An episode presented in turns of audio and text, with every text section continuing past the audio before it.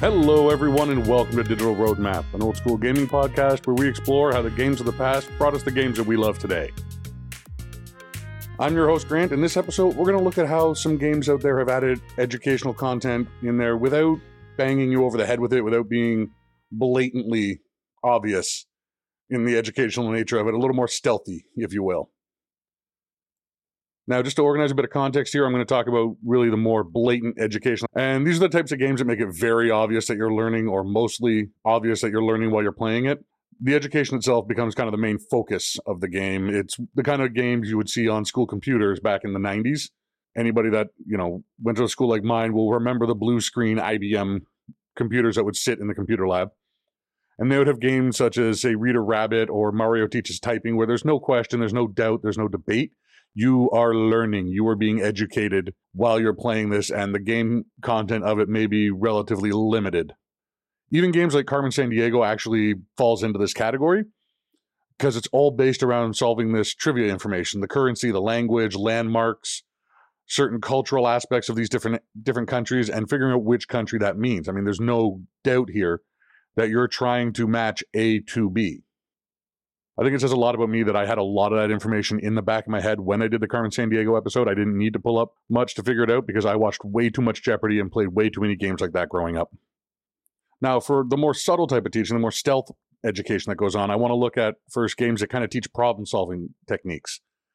There aren't any obvious lessons that are meant to be in there, but what these games do is they introduce a gradual structure to solve their problems. They'll give you a gradual set of skills, and by the end of the game, they expect you to get very creative with them if you want to find everything. So you don't have to find everything, but you will see how these skills can be applied later on. One of the great examples I can think of offhand would be the messenger, which I got a chance to see last year at EGLX. And that really shows by giving you a gradual set of skills, putting the obstacle in front of you right after you learn that skill, it kind of hammers home the concept. And as you grow, as you get more capable with them, you get much more complex puzzles that will chain multiple skills together. Sometimes optional sometimes to get to the next area you have to chain a couple skills together at once. I mean action adventure games in general are very structured with their boss fights so you have to have that pattern recognition. You learn to recognize the defend defend attack structure of all of them.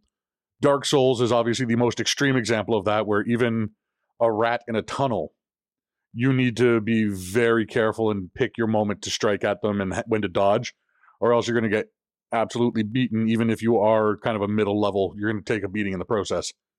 Now, the second type I'm I'm looking at are ones that make you think outside the box, the puzzles and riddle type games that are out there. Now, not all of the challenges or the lessons are in the physical world of the game.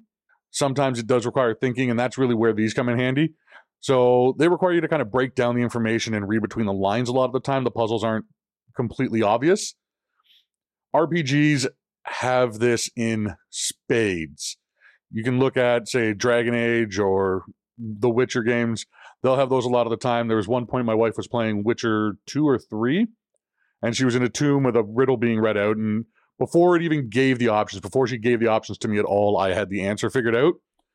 And she just wanted to know how I knew it was going to be on there. It's because I've seen these a thousand times. If you go back to the first episode of the series, Knights of the Old Republic, on Korriban, the Sith planet, it was a prime example. They have these in spades. They are everywhere. It is all of the classic RPG tropes, and there is one that is just riddles and puzzles of this regard. Another one that people are going to recognize very quickly is something called the Tower of Hanoi. It's the the best way to describe the puzzle is it's the one with multiple sized discs on one post, and you have two more empty posts. So you have to get the tower rebuilt on the third post, essentially, without placing larger discs on top of smaller discs in the process. If you see it, you'll recognize it right away. Now, there's great riddles out there that are either universe specific or very broad to our world as well. The ones that are universe specific still require you to break down the information in a particular way because it's not going to be a straightforward trivial pursuit or beer league trivia night type question. It's going to require a little bit of structure. It's going to require a little bit of understanding the logic of the riddle itself. The other genre that's notorious for these, obviously, are adventure games. Um, there is some level of what's called moon logic where the puzzle just makes absolutely no sense. It, there is no way you'll understand the puzzle maker's logic behind it. But the really good ones, the really well designed ones, have inventory management puzzles where you have to combine certain items together and you can see the logic, even if it's not real world logic in the adventure game, it will make sense. Toonstruck had a great example of that where you you relied on puns a lot of the time. You relied on on witty wordplay to combine items in your inventory or to submit them as answers to puzzles. And again, that's showing not just the ability to read the information, but the ability to understand the logic of the environment you're in. And that's incredibly useful in real life a lot of the time. Now, the third one I want to touch on is games that basically teach real history to some extent. Maybe not 100% accurate, but they give you the foundation. They show you some interesting elements that make you want to go out and learn more afterwards. Almost like the after school special about going to your library or the Reading Rainbow, where he would recommend other books for you on the same topic. And these are used to teach history to the players. These are used to kind of inspire you to look into history. Civilization is a great example of this, where the game itself can cause history to go completely off track. Best exemplified with Gandhi, the nuclear weapons expert. But it also has an encyclopedia in there, and every time you get a new technology, every time you get a new skill in the game or unit, you can open up the encyclopedia information and learn all about that and the real world context of it at the time. This is a great way to learn. I mean, the fact that they have basically an entire encyclopedia built into the game as bonus content, content you don't have to engage with at all, and showing you how it moved from technology one to tech two to tech three as you go through it. And you can actually see why one requires the other and it makes sense. Also, there's war games out there that are very often based on, and they do try to some extent, I'm not going to say it's 100% realistic, but they do try at some extent to recreate the battlefields from history.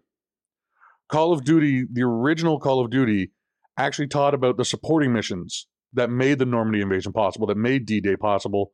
And as I always say when I bring up this game, it did give acknowledgement to Juno Beach, the Canadian beachhead, something sorely ignored in a lot of popular culture coverage of D Day but they're not just showing you the classic fight that everybody knows about. They're showing you all the missions, gathering the intel, making sure people didn't know what was going on, landing your support troops behind enemy lines to make some of these objectives possible. Then we also have the Age of Empire series, which creates entire campaigns based around real historic clashes of armies. And it but they frame it by giving you some sort of a more personal take on events, somebody that's narrating these events that was there. Sometimes as an actual member of the army, sometimes as a captured historian or scholar who's recording this as they go along. And a lot of the time, they do try and get the maps at least roughly based on the overall structure of the event. You have your choke points, you have your high ground advantages, you have, you know, the structure of Jerusalem was relatively accurate. It's definitely more complex than you would ever get in one of these games normally. And they do such a great job of showing that and showing you the grand scale of what was going on and what these really meant. Now, another one that I'm I really enjoy, especially with their later entries, is the Assassin's Creed series. Now, they've always tried to incorporate a codex of some sort for historical information. That Assassin's Creed 1 came out around the same time manuals were dying a very quick death. So they were very conscious of putting all of their information in the game.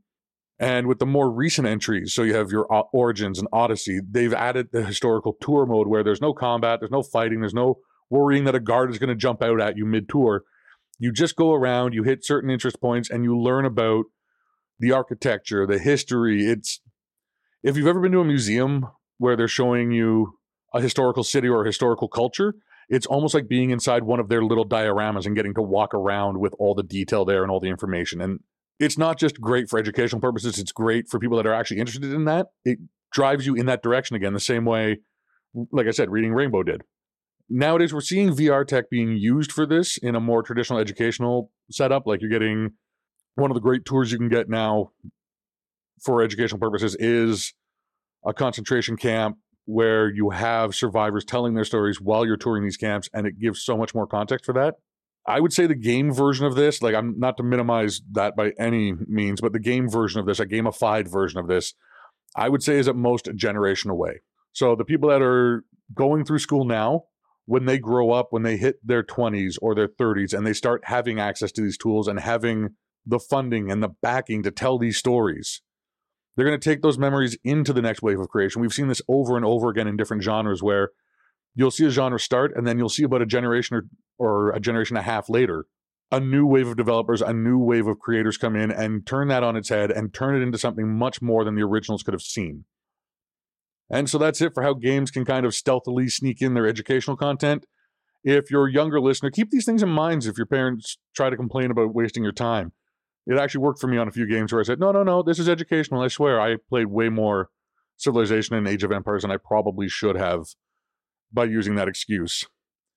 Thanks for joining this episode. And if you want to reach out, you can do so either on Twitter at Roadmap Podcast. You can come by the website, roadmappodcast.com. There's a Discord server and Facebook page as well. All of that's going to be in the show notes. Feel free while you're there to suggest some older games that we should play on the show, share some of your favorite memories, or even just ask some questions. While you're at it, don't forget to subscribe and review on Apple Podcast, Google Play, really wherever you're getting your podcast. If you're listening to this right now and you're not already subscribed, do so. Drop a review while you're at it.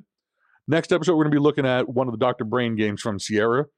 It's an adventure game that was meant to be played in schools. It was meant to be a little more educational. So they added some of the ideas into the games to seem at least somewhat educational. It's actually, from what I've been playing, very educational to some extent, but others, it's just trial and error. It's a new game for me, so I don't have as much experience. I'm actually experiencing it for the first time, which is kind of interesting going back as a grown up and playing something for kids. So come back then to check it out, and thanks for listening.